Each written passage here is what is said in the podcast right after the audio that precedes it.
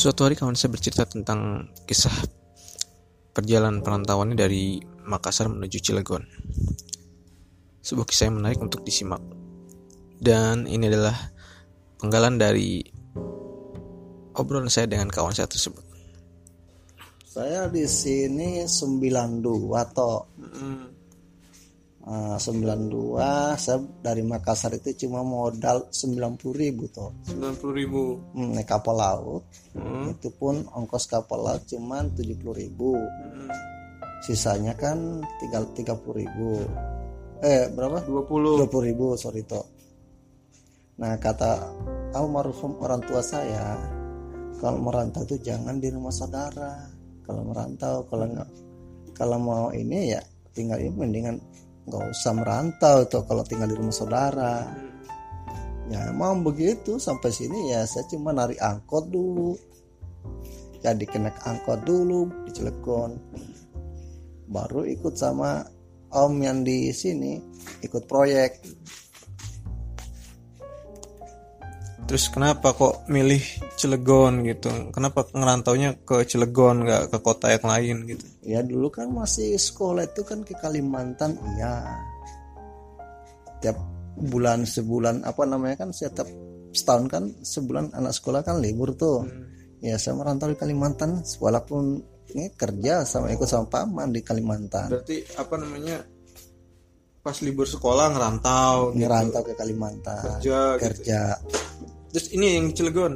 Yang Cilegon berarti pernah narik ini angkot Cilegon berarti. nah Yang warnanya hijau berarti masih warna hijau ya. Iya. Apa trayeknya ke mana itu? ya terakhir Cilegon sama ini Suralaya di belakang mobil saya itu haleluya Berarti punya orang Medan apa? bukan Haleluya. punya orang sini cuma dia orang Kristen namanya Oh ya orang Kristen gitu maksud saya. Orang orang tinggal di itu nggak kalau sekarang nggak jauh dari rumahnya mertuanya Allen itu yang di sana. Merak, Oh, daerah di Merak. Merak. Oh berarti dulu Cilegon di daerah Merak sono gitu. Iya. Baru pindah ke Statomar di sini. Ya narik angkot saya tuh. Tahun 90-an. 92. 92. Iya 92 lah. 92 itu Kamu belum lahir kayaknya. Masih dalam pangkuan ilahi. Iya Bangkun Ilang. Oh. Pada dasarnya toh kalau pengen merantau itu ya itu tadi. Harus benar-benar merantau. Soalnya kenapa? Kalau kita numpang ke saudara itu nggak bagus tuh ujung-ujungnya. Itu sampai sekarang itu amanat atau itu almarhum saya tuh.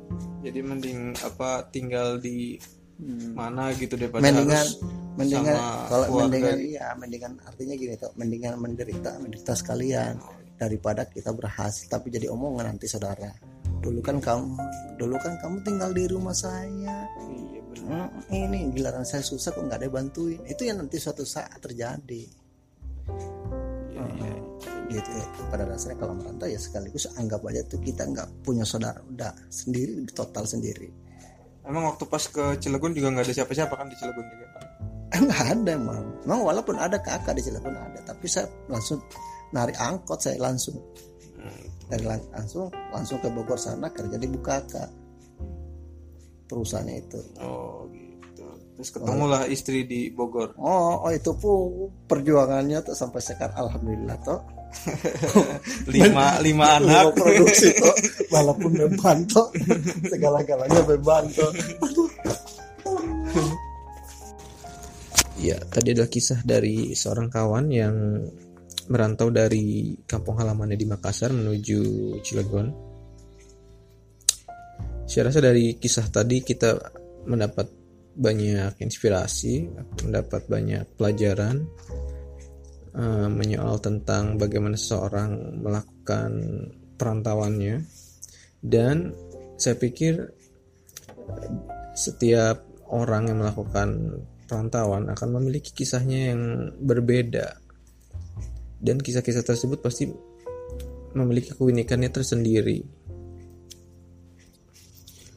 Kisah-kisah perantauan adalah bukan hanya sekedar kisah bagaimana kita bertahan hidup tapi juga sebuah kisah bagaimana seorang berproses. Karena dalam sebuah perantauan ada proses di dalamnya.